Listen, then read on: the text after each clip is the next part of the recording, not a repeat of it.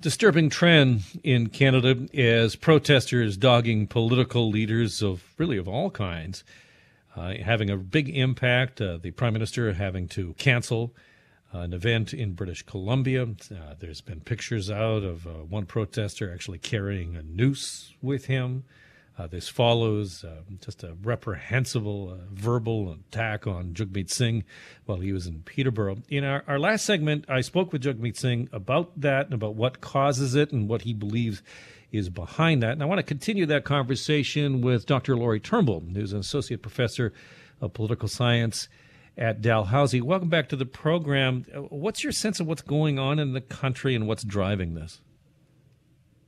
Yeah, this is so disturbing and uncivil. And I think what we're seeing is a sort of breakdown in not just a consensus around political values and ideas, but also a, in a sense of civility, right? Like it's it's part of a democracy that you accept that other people have different views than you, and that's how it works. That's not a problem. That's a good thing, right? Like that you don't. And again, you don't have to agree with everybody, but the point is that we all agree to the rules of the game so that we're all able to express ourselves in ways that we understand that that people are putting out their views they're explaining what their perspectives are and that's okay right? Like and and within a realm where we're not going to extremes it's fine to have have people talk about things that are not what you what you believe. It's okay to disagree with people. That's what democracy is about. It's okay to disagree with people. Now we're in a situation where people are saying i don't agree with you so i'm going to intimidate you I'm going to show up at your event and make you feel unsafe and make your guests feel unsafe. And it's just a really nasty, unwelcome kind of development in Canadian politics that I think people thought we were immune from. People used to look at the US and say, oh God, you know, we'd never be like that. And now we're we're inching toward that again, like breakdown in a consensus around the rules of the game. Yeah. Um yeah, I, I, I find the smugness that Canadians often exhibit about, well, that's them and it will never come here to be yeah. kind of infuriating. I, I think my eyes really were opened when I attended uh, and reported on the uh, protest, the uh, sort of satellite convoy protest that happened in Toronto, and the kind of anger that I, and, and I don't mean to make it about me, but the kind of anger that was being expressed towards the media, that just, you know, people saying things that, man, I just I just can't imagine that you would just say that to someone to a random stranger, like you know, you know that that I should be tried, and you know, Sean O'Shea was told that he should be shot, and oh I just. God.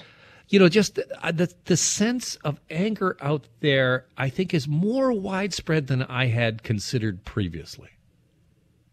I think so too, and it's it's probably coming from a number of places and definitely, I mean, we saw, for instance, with support for the trucker convoy in Ottawa. I mean, not that everybody participated in it, but there were lots of people who sent donations and lots of people on the basis of survey data that, indicate have some sympathy and support for where the trucker convoy was coming from.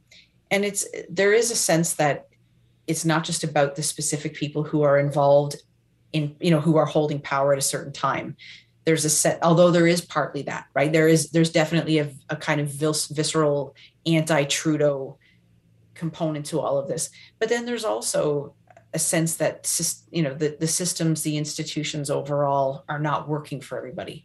And so then you get those questions around are we really working toward a system that that kind of is going to deliver for everyone? If there's growth is it going to trickle down to everybody?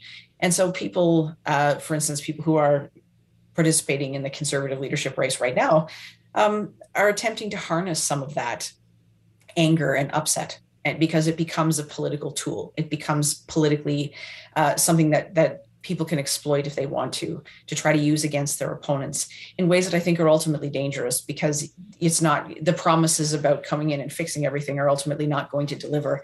And the people who are taking advantage of that anger are like promising things that they can't keep and but still they'll they will do it because there's there's political reason to do it and so it's it's not just the anger but it's also the willingness of political contenders to harness that I want to uh, return to my interview with uh, Singh. One of the things that the Ontario NDP is promising is a, a price regulation on on gas prices.